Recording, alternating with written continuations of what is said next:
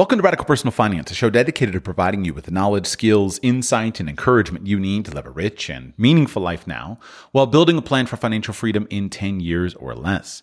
My name is Joshua Sheets. I'm your host, and today I'm going to share with you one of my 2021 projects, which was to teach my children French and track how much results I could get in one year. And it was pretty exciting in terms of the actual results. I was able to take one of my children, my eight year old reader, from zero exposure to the French language to reading at grade level and enjoying the same content that is created for uh, students of his own age in French in less than one year. And this is very exciting to me uh, because it has been a pain, a fairly pain-free process. It's been an enjoyable process. It hasn't been a battle in any way. It's been pretty exciting. And so in today's show, I want to share with you specifically what I have done that has worked so that you might have some tools to be able to try new things with your own children and get better results. Now, why am I excited about this? I'm excited about it because this is the second time that I have done it. And the reason I made this a project for the year is I wasn't sure what kind of results I could get we did this one time around with Spanish, and I was impressed with the results there, but I hadn't measured them carefully. I hadn't paid much attention to the time, and so I didn't have the best of data. This time around, I was like, hey, I think I've got some pretty good methods here. Let me try this with my actual data and, and see what happens. And I've got even better results. And so now I want to share some of those results with you. But to begin, let's back up to the topic of education. Why am I talking about education and foreign language education here at Radical Personal Finance? Well, quite simply, education and educational goals are at the heart of virtually any financial plan. If you talk to somebody about their financial goals, they will usually involve some expression of financial independence, financial freedom. But if they have children, their number two category, and sometimes number one category, is always going to be education. Having the very best education that we can possibly have for our children. And we spend a lot of money on this goal, rightfully so. Given that we live in an information society, the most highly educated among us have a tremendous leg up. And so spending money on our children's education is one of the best investments that is available to us as parents. The amount of money we spend is really, really significant. It doesn't all depend on college, although certainly it's not in any way uncommon for people to have a goal of saving six figures or multiple six figures to pay for their children's college education. It starts at the very earliest of ages. Uh, where most wealthy people will quite happily spend five figures a year for private school tuition for their children. Uh, the numbers vary depending on what city you're in, depending on what school you're at, but it's not in any way uncommon to have children spend ten to twenty thousand dollars per year for just kind of a middle of the road private school tuition payment for their children's education. But when I look at it, I always ask myself the question what kind of results are we getting for this money? Are we getting a good return on investment? And I confess to you that many times my answer is no. We don't get very much of a return on an investment. If you go and you look at uh, kind of the middle of the road private school in your town and you compare the educational outcomes of the students of that school with the educational outcomes of the students in the local government school, there might be a difference, but it's not nearly as impressive as impressive of a difference as you often wish for. And so I look at a lot of the money and I think, is there a way that we can get better results for this money? Is there a way that we can get more of a return on our investment? And I'm convinced that uh, most of the time, the answer is yes. So I, like you, care a lot about the education of my children, and I invest heavily into the education of my children. But I'm trying to use my thoughtful, analytical brain and my good research ability, etc., to get better results for less money. And thus, that's where uh, this particular topic comes from and why I want to share it with you. Because I guarantee you this there is not a foreign language school program uh, or excuse me, a foreign language program in any school in where you or I live that has gotten the kind of high quality results that I've been able to get in my home over the last year.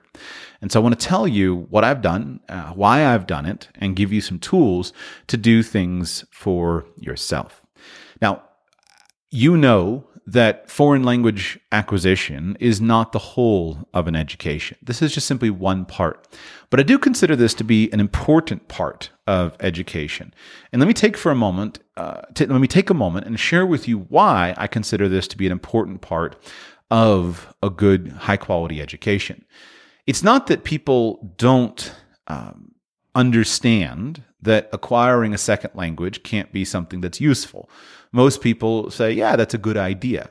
And in fact, in most of the school systems around us, just to get your high school diploma, you usually need to have at least two years of some kind of foreign language study. So people understand that it's important. But those of us who are natives of the English speaking world, we are spoiled by the dominance, the global dominance of English. And so we often don't give it as much thought as people from other parts of the world do.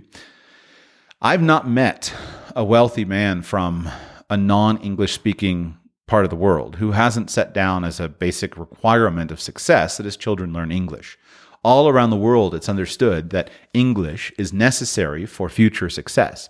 But in the English speaking world, we're not quite so tuned into it. So, why is foreign language education so important? At its core, I consider that foreign language education is important because it helps to expand the brain of the person. It makes the brain more plastic, more malleable, and it allows them to look at the world in multiple ways. I personally use for myself uh, foreign language acquisition, just simply part of a discipline of systematically getting smarter. Uh, I believe that the brain is a muscle, just like other parts of our body. And as such, it needs to be consistently exercised, consistently worked out. And while the good, proper academic research is harder to nail down than perhaps those of us who do this kind of stuff might like. Just the anecdotal observational evidence is pretty strong that when you use your brain, you can make it get stronger. And I think that you should get smarter every single day. Just like we should get stronger every single day, we should get smarter every single day. And so we should consistently do things that make our brains smarter. Our brain is a language organism, and as such, language acquisition and moving among languages is something that helps it to be smarter. And so I want to also give my children the gift of being able to thrive in a world of many different cultures, to be able to thrive in a world that is bigger than just simply the English speaking world. I have noticed over the years that those who uh, only speak English have a there's a, a large amount of the world that they can live in but it's a very homogenous system.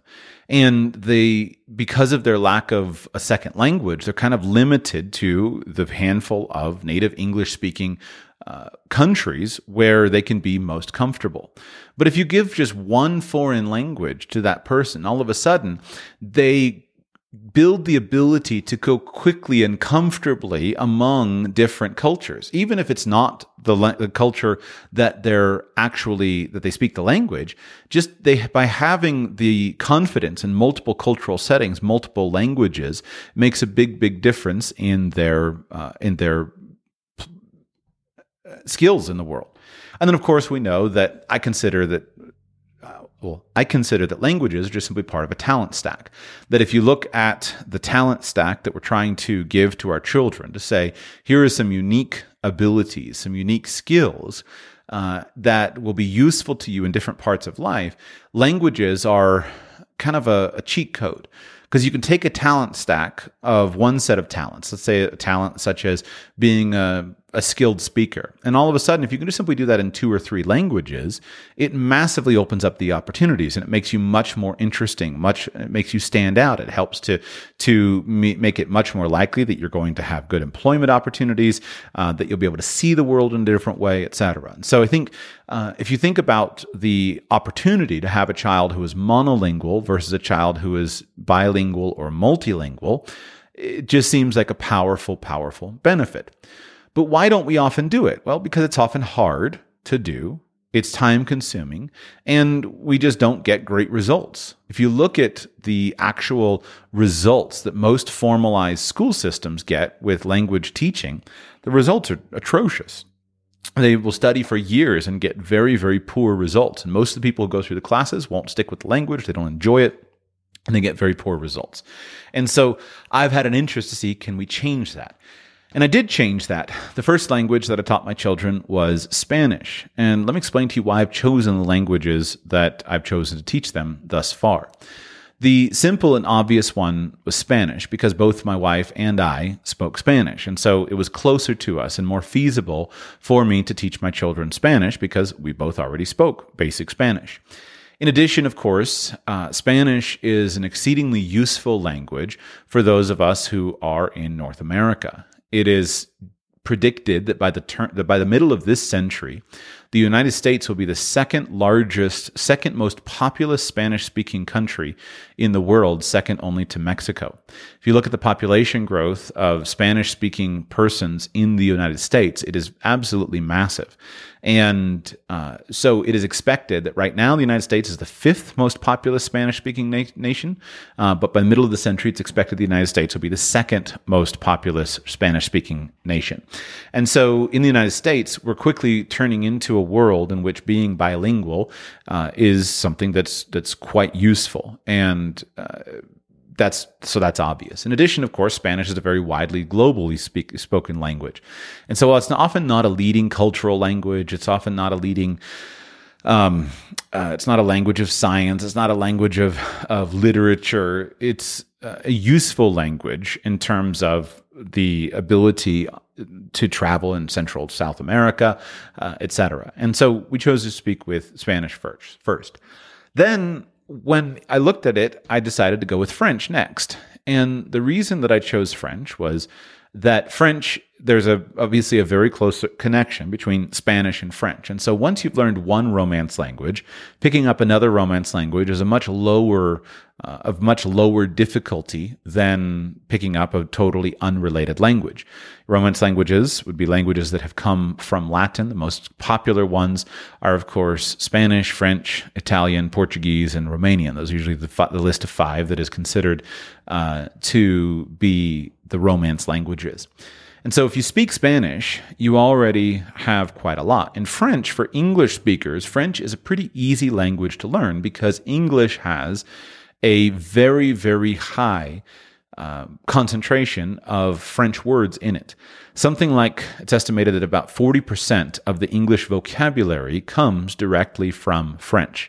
And when you start learning French, you see this everywhere that so many of the, ro- the words come directly from French. We've just adjusted the pronunciation. So we don't pronounce them in a French way, we pronounce them in an English way.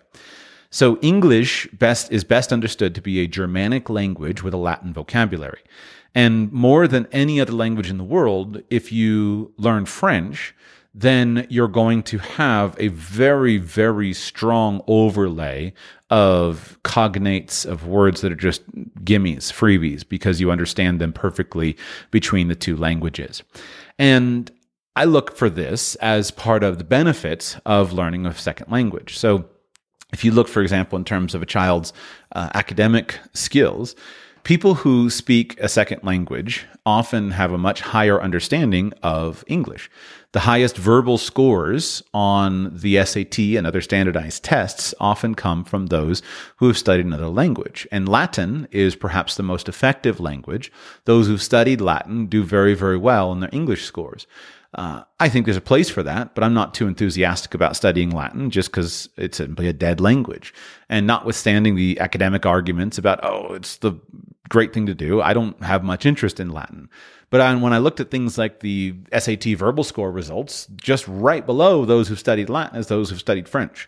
And so I don't see the point of studying Latin if you can just simply study a living language and pick up most of the benefits from the study of Latin. So uh, studying French will help your English in a dramatic way in terms of your vocabulary and your ability with the language. And so it's there's a lot of overlap between Spanish and French and English, and so they're kind of a gimmies, right? You get one, and it's just a little bit more to get the next. That's why I chose uh, French for the next language. So what are the results that I've achieved in the last year? And I tracked this to see what we could do in a year. The results that I have achieved have varied dramatically based upon the age and the ability of my different children. And so I'll begin with the most impressive results, which are those of my eight year old. One year ago, uh, at the beginning of 2021, he had he spoke no French and had been exposed to no French until I started this progress. Today, one year later, and I measured this right at the end of the calendar year, he is able to read at his grade level in French and is reading for enjoyment without distinguishing between uh, French books versus English books versus Spanish books.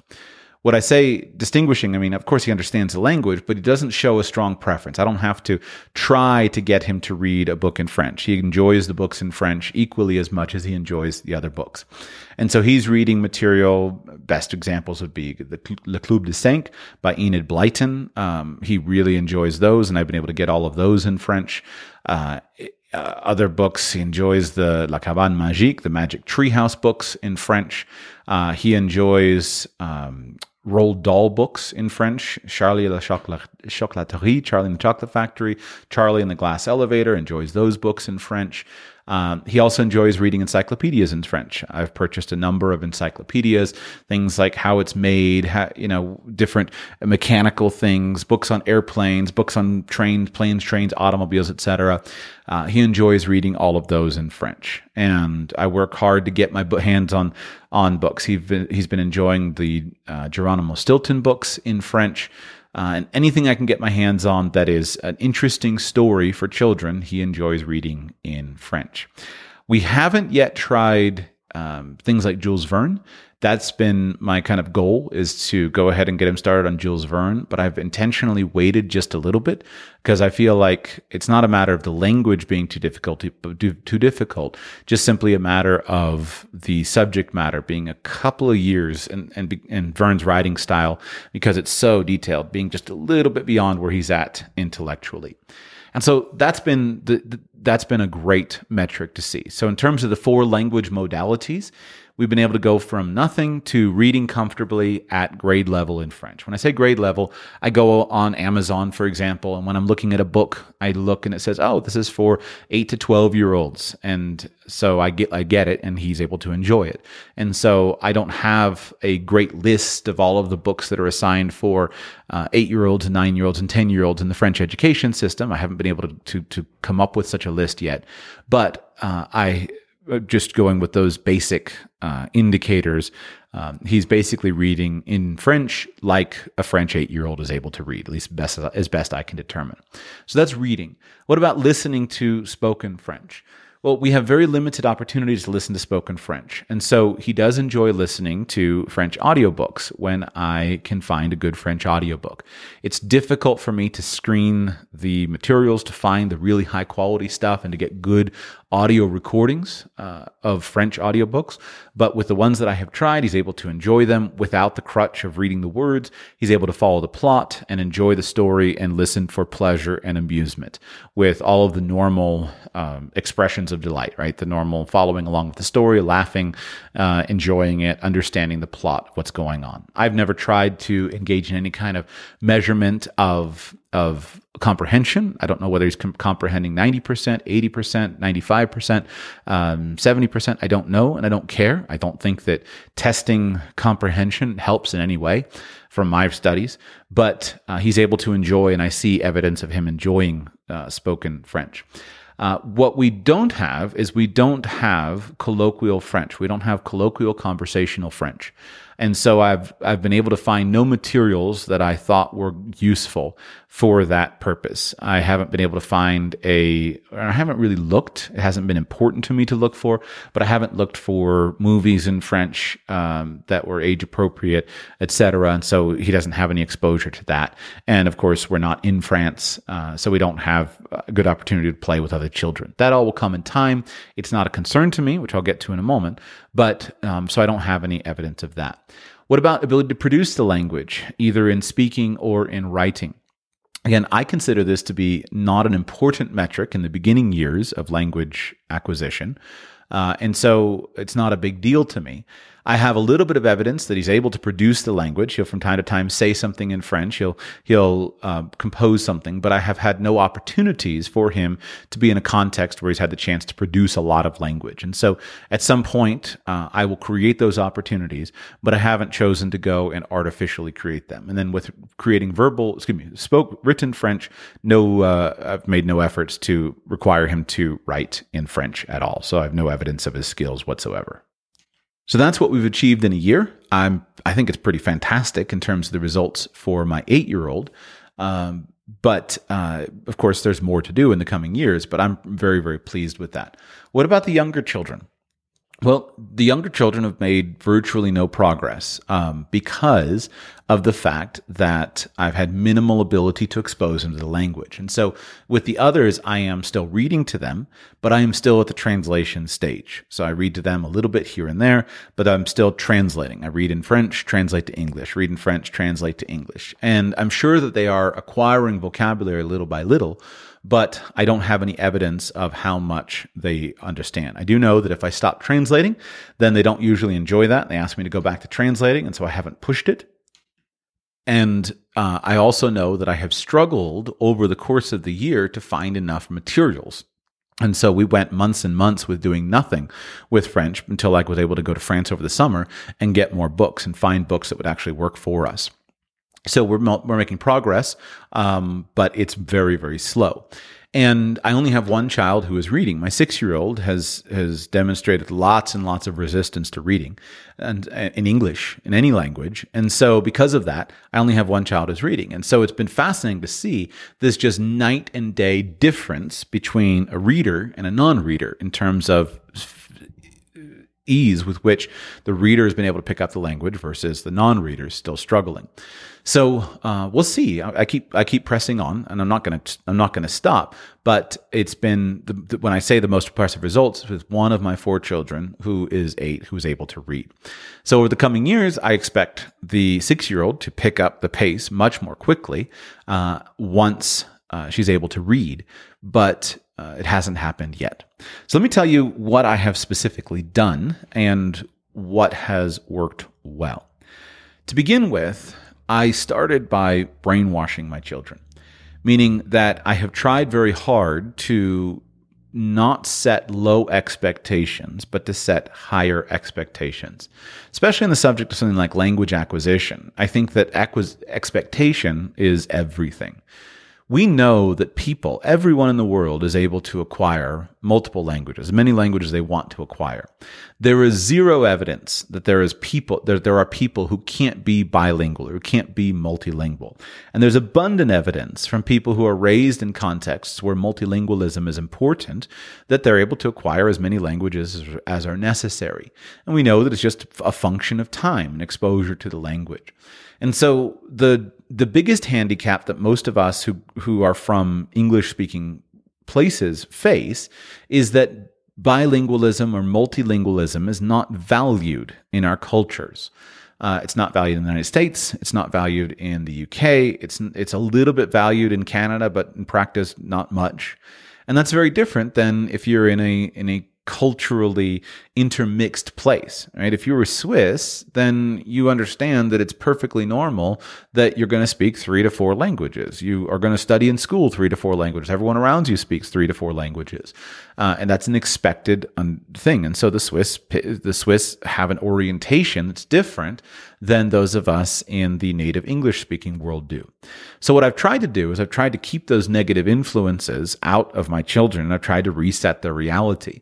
And it's my opinion and observation that there's actually no reason why you can't speak 10 languages very well. There are lots and lots of, of polyglots today who speak a dozen languages with very high degrees of fluency, uh, some who quite literally speak dozens. And so, in the modern world, because of our ability to have access to the globe's best and brightest minds showing their best results, we're able to use that as a set point. So I remember a few years ago, for example, there's this wonderful Russian girl named Bella who, who was quite famous as a polyglot and, did, and appeared on all these different shows. And I showed my children a picture of Bella. Here was this little four or five year old girl and speaking six or seven languages, reading in all of them. And I showed them that, look, you, this is available. And I found other children who were um, quite multilingual and I showed them the input of just simply looking, this is, this is expected.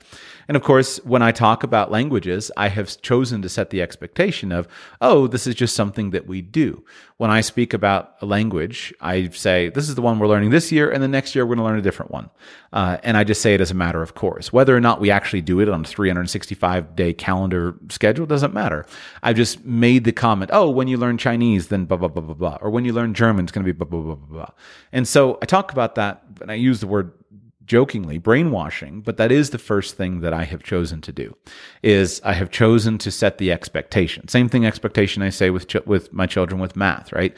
Um, dad why do we have to do so much math? I was like you don't have to do so much math. When you finish calculus you can quit right?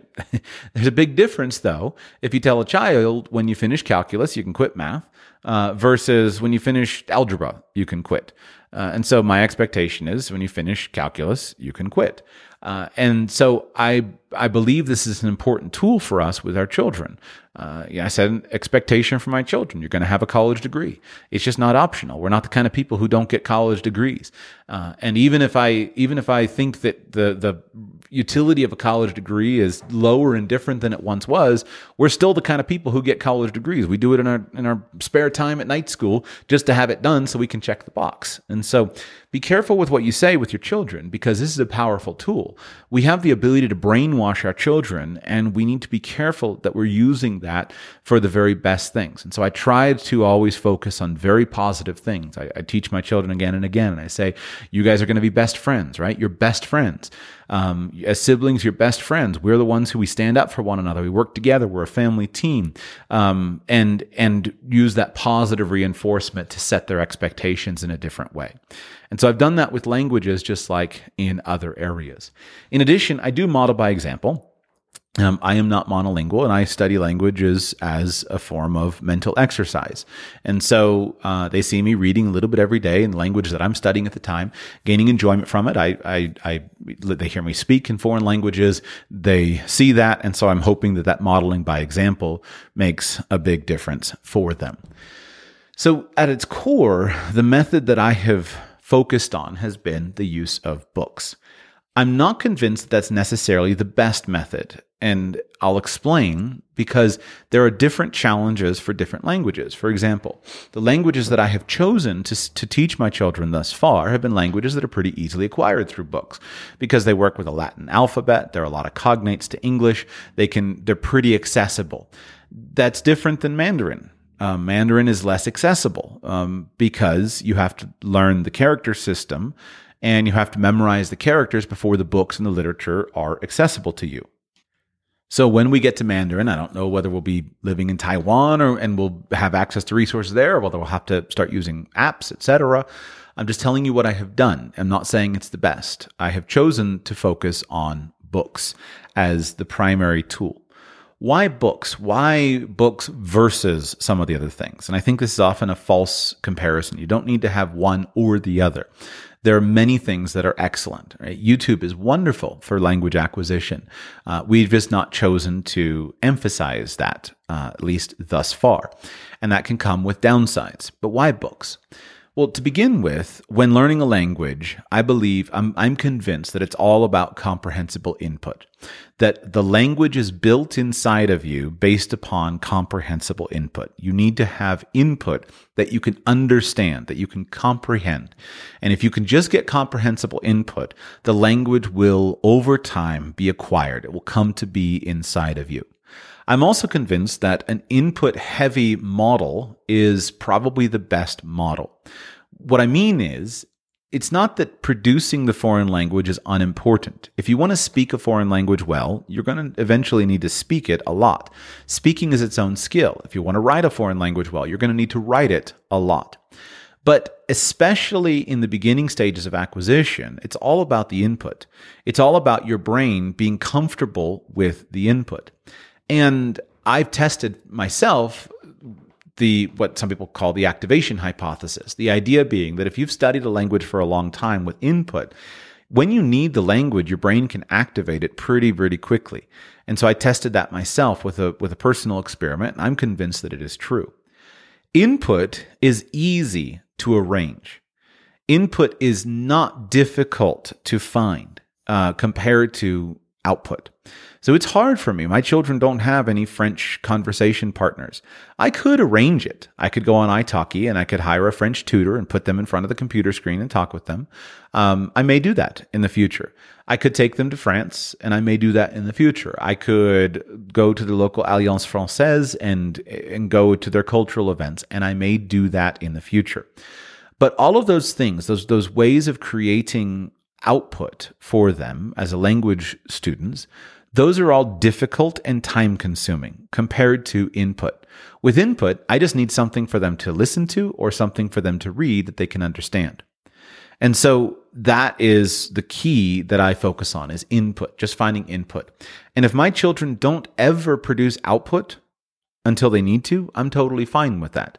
So I haven't tested my my 8-year-old's son's verbal uh, production. Doesn't matter to me. I only care that he's inputting the language. Because if he's inputting the language, then when he needs to create output, he will be ready and he'll do it at that point in time. And if there's a huge amount of the language that's there as input, then the output will be available. I want you to imagine somebody learning English. And imagine that person is from a very different culture, right? They grew up in, say, Korea uh, or or Japan or someplace but yet they are able to listen to native English content and understand it, and they're able to read native English content and understand and enjoy it. If you take that person and you put them into a context and they, they've never had a chance to speak to anybody, they've never had a chance to write the language, but then you quickly put them into a context, within a few days, they'll be very, very comfortably creating the language. That's the input hypothesis. So, books are a wonderful form of input. Uh, what's wonderful about a book? Well, a book has a lot of words, and at its core, language is words. In a book, you can access the words at whatever rate is appropriate for your uh, uh for your your brain to handle. So unlike with spoken language, where unless you, where it's hard to pause or go back or, or, repeat, in a book, when you reach a word that you don't understand, you can just simply look at it and you can stop and puzzle about it, or you can just skip it and move on. So if you look at the, the words per hour exposure, the words per hour exposure is higher when reading than any other discipline. Uh, it's significantly higher than uh, even things like TV shows. Some people enjoy studying languages by looking at by watching TV shows, but you're, which is great, but you're exposed to fewer words per hour than with books. And so books have the highest word exposure. In addition, books have the most varied vocabulary. So the, the most, the biggest variety of words is going to come from reading books versus, uh, the, versus something like watching a TV show or a movie. The especially when you get to literature, the words that an author chooses in literature, native language literature, are very diverse and quite varied. In addition, books allow you to see the way that words are spelled, which helps uh, to see the etymological roots. One of the things that I find most interesting of watching my eight year old is that he because he's acquired his languages mostly through reading, he's very good at etymology. He sees the roots in words, even though I've never formally taught him anything with etymology. And there'll be words that will come across when I'm reading and I'm puzzling over the word. he's like, oh, dad, it's just, it's such and such. Because look, if you look here, right here, this little root in the word, that's related to this other word and this other word and this other word. And so it probably means such and such. And so in a book, you can see that. And at least for me, I find that when I'm listening to the language, I don't, I'm not tuned into those etymological roots. And so I often can't figure out a word when I'm just hearing it. So books are easy. Um, books are easy to acquire. They're full of words. They're cheap compa- when you look at the percentage of words, they're just they're wonderful. And when you go to books, you have a lot more resources to pull on, especially when you're working with children. There are lots and lots of books that have been written over the centuries for children versus suitable TV shows and things like that that you're appropriate. So I start I have started with books and continue with books. If you're learning a language that's not so accessible, if you're studying Chinese, for example, um, you'll have to use a different strategy. I can't tell you yet the strategy, although I've been working on it. Uh, I can't tell you the strategy that, that's appropriate for that. But if you're looking for a language like Spanish or French or German, I think books are a primary benefit. So, what did I do? In January 2021, I started by buying a bunch of graded readers. Graded Reader is a tool that is developed for language acquisition. And what it has is a story, it's a reader, it's a story but it has a simplified vocabulary and a simplified grammatical construction contained within it. And so I bought lots and lots of graded readers for French. And these are very simple stories, but they use lots and lots of cognates from English to French, and they're written in a very simple way. And I started reading them to the children. I would read and translate, read, translate, read, translate. And so I got lots and lots of these graded readers, and that was where we began. In addition to my reading them and translating them, I would strategically leave them around visibly for my reader to pick up. And so I found that even from the beginning, the, my eight year, my then seven year old was would pick up the books and he would read them. And these are graded readers, so they're pretty simple to read. I couldn't tell you what accent was in his head, what voice he was reading them in. Um, that's one of the challenges with French that Spanish doesn't have is that the pronunciation cues are different and they're not as straightforward as Spanish. But I just saw that he was picking them up and reading them. So I made sure to leave them around. He would read them several times. And so that was the, the starting point. Uh, was graded readers. In addition to that, I bought uh, a couple of vocabulary books. For example, I bought First Thousand Words in French, and for part of his uh, homeschool assignments, I assigned him to read and learn a page of vocabulary. And especially in the beginning, we used the website for that book, which had the pronunciations so, that he could hear a native speaker pronounce the words. And the key with this is we focused no, on not at all on the ability to produce the words, but simply on the ability to recognize the words. So, quick vocabulary idea here. There are different forms of vocabulary. Um, usually, language students will call it passive vocabulary and active vocabulary. Passive vocabulary means the ability to recognize a word in a certain context. So if I say to you a word like um, like a, a sausage, right? Then that particular word, if you recognize that it's sausage, then that word has a certain meaning in a certain context. And so if you can recognize that that word, oh, would you like sausage or bacon? Uh, with your eggs and you understand what those things are, that's a passive vocabulary. That's different than necessarily your ability to create something with your act and actively produce it. So active vocabulary means words that you can summon up and that you can uh, you can use in context. So if I used words, let's say that I said, "How do you want your eggs?" I could tell you right now, and I could say, tell make a list for me of the different ways that you can order your eggs in a restaurant in English. And uh, if you're if English is your native language, you could probably come up with three or four. Uh, if you pay attention to this kind of stuff, you could probably come up with six or seven. Uh, or if you're a cook yourself and you've tried these different methods of making eggs, you could probably come up with six and se- six or seven. But if English is not your second, your first language, you can't really come up with any any words. But if I start t- saying to you, well, there are different ways that you can make your eggs. So you might have your eggs scrambled.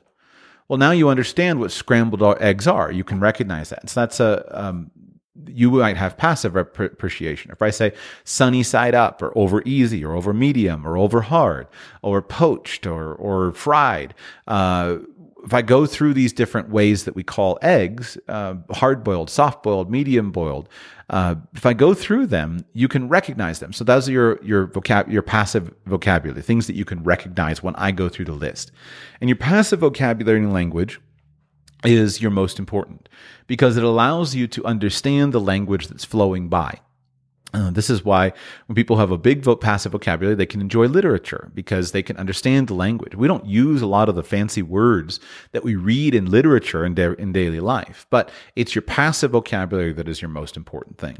And so I gave him a vocabulary work for a vocabulary book, first thousand words in French, and had him uh, study a page a day just to be able to recognize the words.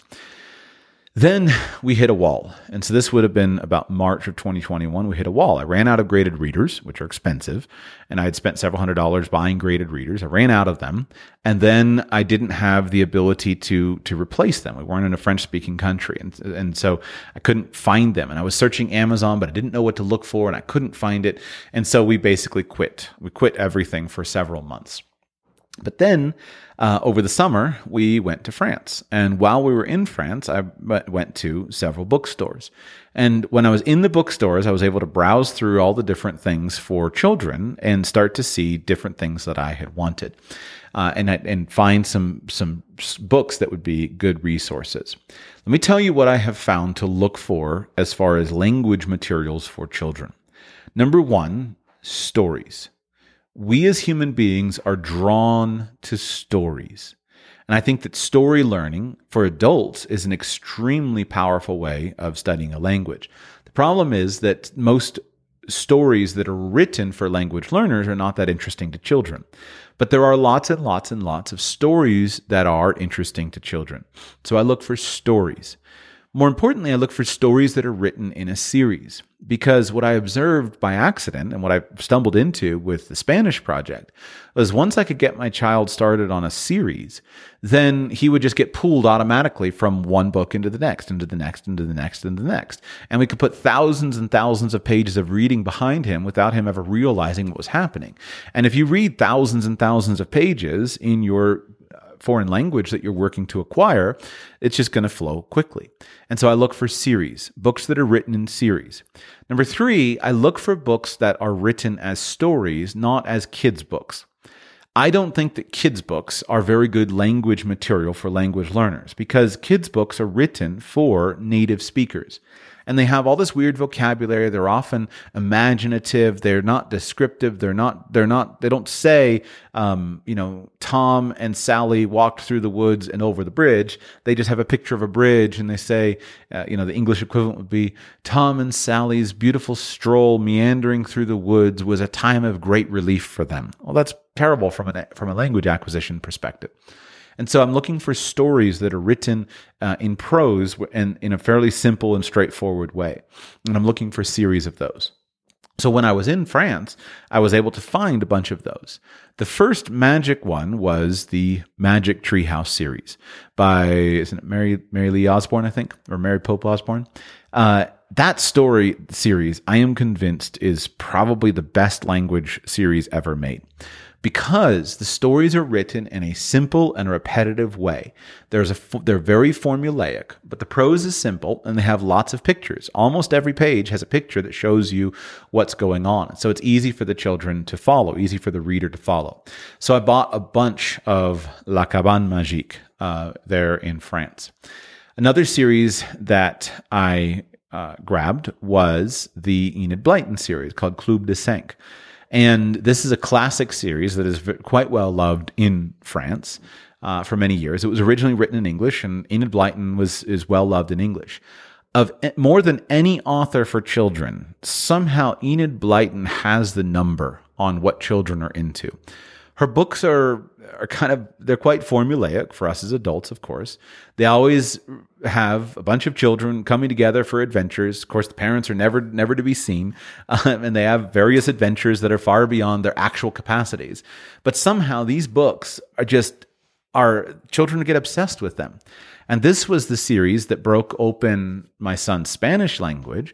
Uh, it's available in Spanish called um, Club de Cinco, um, yeah, El Club de Cinco. Uh, and uh, then and so that broke open in Spanish. I knew he loved them in Spanish. And so I started getting them in French and I put them there for him to read in French as well.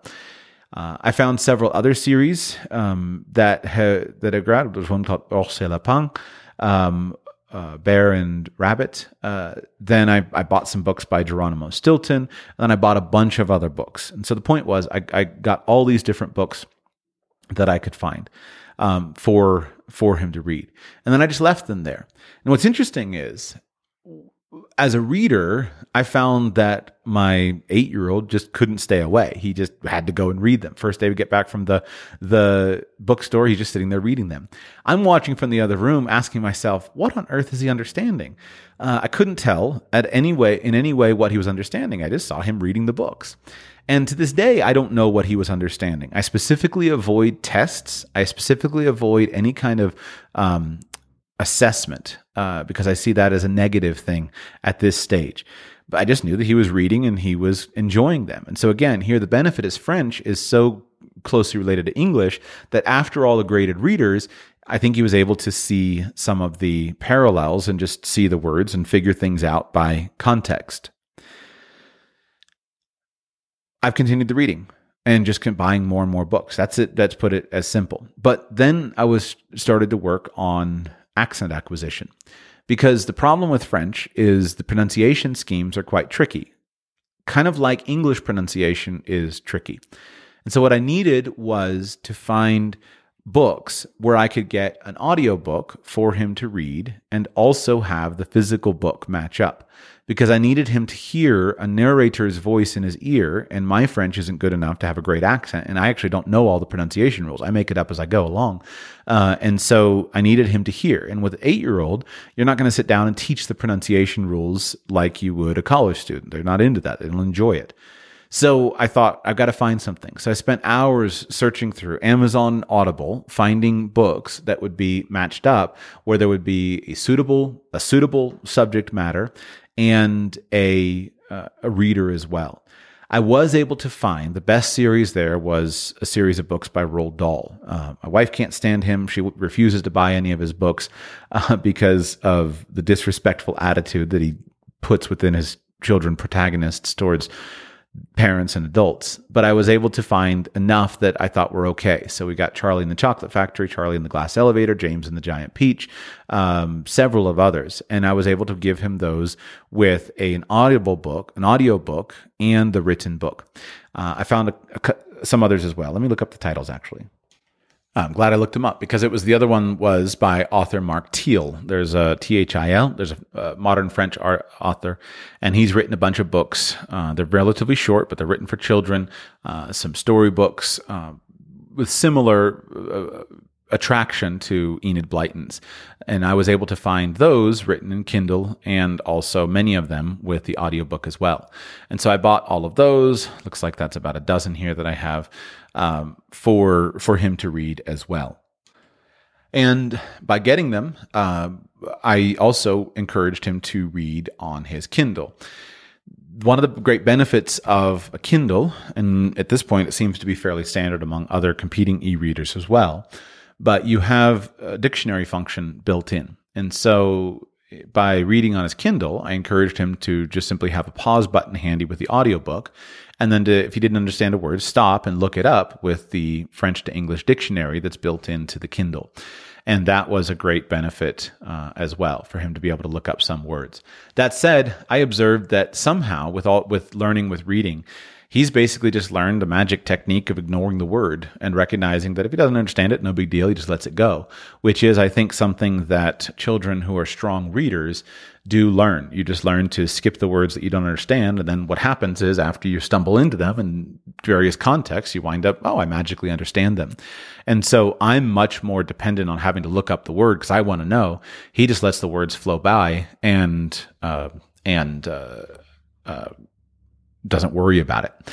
So after it wound up being that was eight or so, eight or ten books for audiobooks, um, that I was felt good enough that okay, that's enough for him to have a good sense of of proper accent, the way that things should be pronounced. And then I just continued buying books, and so I continued working the series out. So now at this point in time, I have all fifty three books of the La Cabane Magique series. I have all of the books of the um, Club de Cinq um, entire series there, which was interesting because there's actually about a 10 to 15 bonus novels that were written in French, not by Enid Blyton, but follow along by another author. So that's something like 50 books. Um, then I buy, also try to buy encyclopedias. I find that uh, children or at least I know that when I was a child, I loved encyclopedias. And today, there's so many wonderful encyclopedias that are written uh, for children. The DK encyclopedias in English, and they also have them in Spanish, are awesome, just wonderful all these different subjects. And so I went on Amazon and I bought as many different high quality encyclopedias that I could find of, you know, the way things work with lots of pictures, um, planes, trains, and automobiles, lots of pictures, etc. And he enjoys reading those. And so, of course, that's also significant levels of vocabulary acquisition, but it's very comprehensible because you're looking at a picture. There's a lot of cognates to words you already know. It's all in context, etc. And so I think those are wonderful for vocabulary acquisition as well. And that's what we've done. And so at this point in time, he enjoys reading in French, and it's just a matter of my being able to um, stay ahead and have enough books. And then he goes back and rereads and rereads and rereads, which also is a very helpful strategy for language acquisition. But he's not rereading for the language, he's reading for the story. And that's the key is that children are into the stories. And if you can make it fun and, and just have good enough stories, then the stories will suck them in. And that's been my experience now with two languages. In the coming years, I will continue to enhance the opportunities. First, as my younger children um, come up and are able to read, then I'll repeat the process with them as readers and I'll report back. Uh, one of the biggest questions I have is Do I have an eight year old of unusual capacity? Or is it that these techniques are better? And I think it's mostly the techniques. There's no denying that he has capacity, but I think it's mostly the techniques and the fact that he's a reader, which, by the way, one thing I was going to say earlier is that uh, we try to minimize the number of, of uh, competitive options for reading. So we don't we don't do a lot of screens, we don't do a lot of games, we don't do those things. We basically say you can read, and here's some here's a big stuff full library, or you can play. Uh, so I do want my children to grow physically. I want them to grow spiritually, and I want them to grow intellectually every day. And so I, we try to focus on those disciplines something to nourish the body, something to nourish the soul, something to nourish the mind on a daily basis. And so there's lots and lots of play out time, outside time, lots of etc. But we minimize some of the screens. I do think that there are good benefits for screens for language acquisition.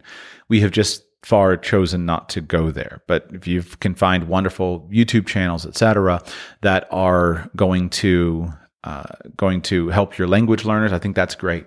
We used signed up for Little Pim at one point, and we showed our children Little Pim. The problem is it's just so little language there that you're not really getting many getting much. It's not there's nothing wrong with it. It's just not a lot of language. And so there's it's not enough to make a bit to move the needle in any meaningful way. So after i don't know 6 months with that we canceled that because it just wasn't making a big difference. And i think that this is the reason i back to why i spend so much time on reading. If you look at the the the percentage of the number of words that a child will be exposed to over the course of uh, an hour by being exposed to cartoons in the target language versus by reading in the target language, then it ha- it's just night and day in terms of the number of words per hour that they can be exposed to. And so we've chosen not to focus on those other methodologies.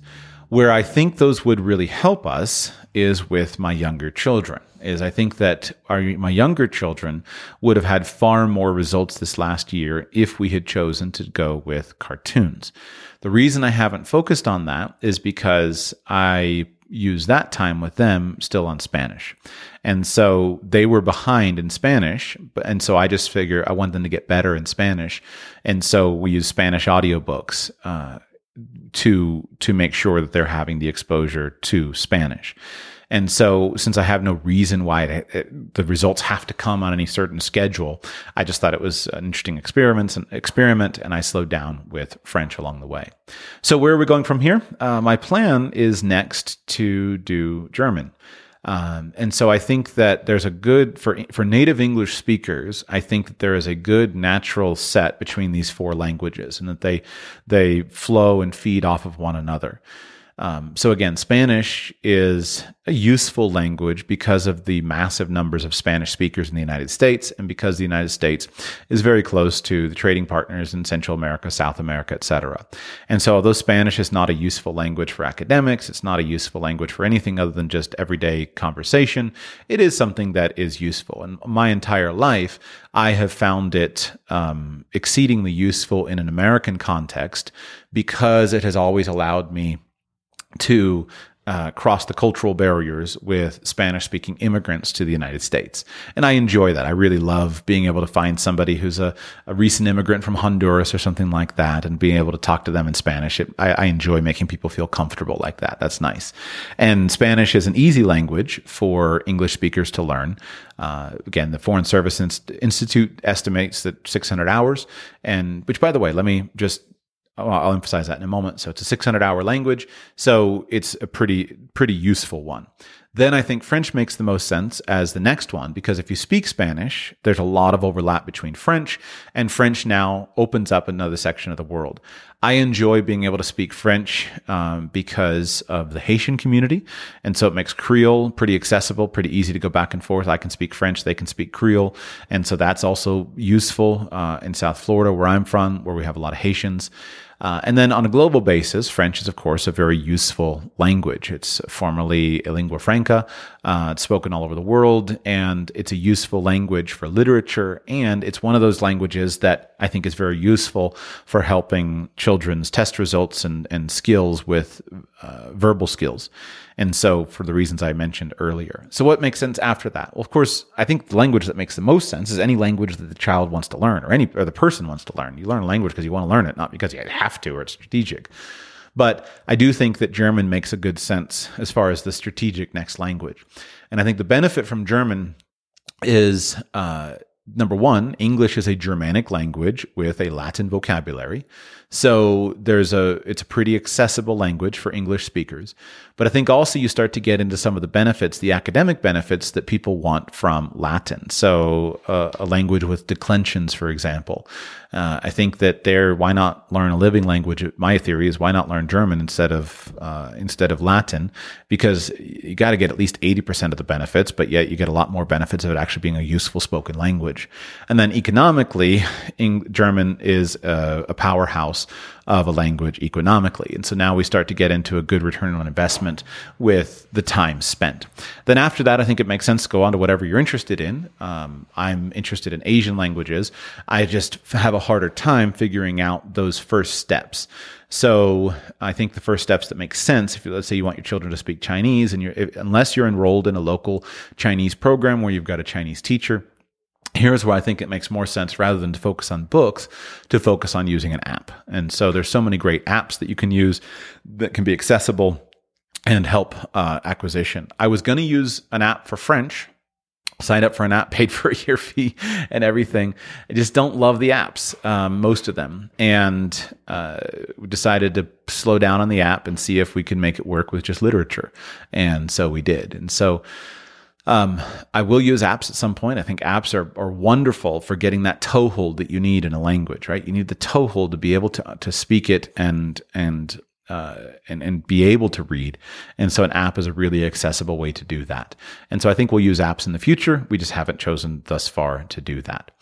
The what I wanted to close with was there's no question um, that language is simply a knowledge with the language is simply a function of time. Uh, I find it very useful to go back and look at the Foreign Service Institute charts as far as how long it's expected for an English speaker to learn a language based upon its connection to your native language. And uh, for example, the estimates by the Foreign Service Language Institute is that English and sorry, Spanish and French are both about 600 hour languages. Uh, French, actually, uh, German is about 800 something hours. And so if you take that and you look at that, that's your initial goal. And I think that if you recognize that, it makes a lot of sense. If I look at what the difference has been between my children and their language ability, it's just a matter of the number of hours they've been able to be exposed to it. And my six year old, because she's not reading, I have had to I have to read to her, and so I do every every morning at breakfast. I read a little bit now. Uh, we weren't for a, long time, but I read a little bit in French. But that winds up being about twenty minutes. It's about twenty minutes a day. Well, if you've got six hundred hours that you've got to get done, and you're reading at twenty minutes a day, that's going to be a project of many years, um, many many years. On the other hand, my reader I was able to say, here, I want you to read for an hour in the language. And he would wind up reading for three because he's interested in the story. And so he's clearly easily gotten several hundred hours in over the last year, um, three to 500 hours of, of reading in the language because I don't have to do that for him. And so I can just say, here, go and read. And then he can sit and read in the afternoon for three hours to himself. And that the hours accumulate quickly.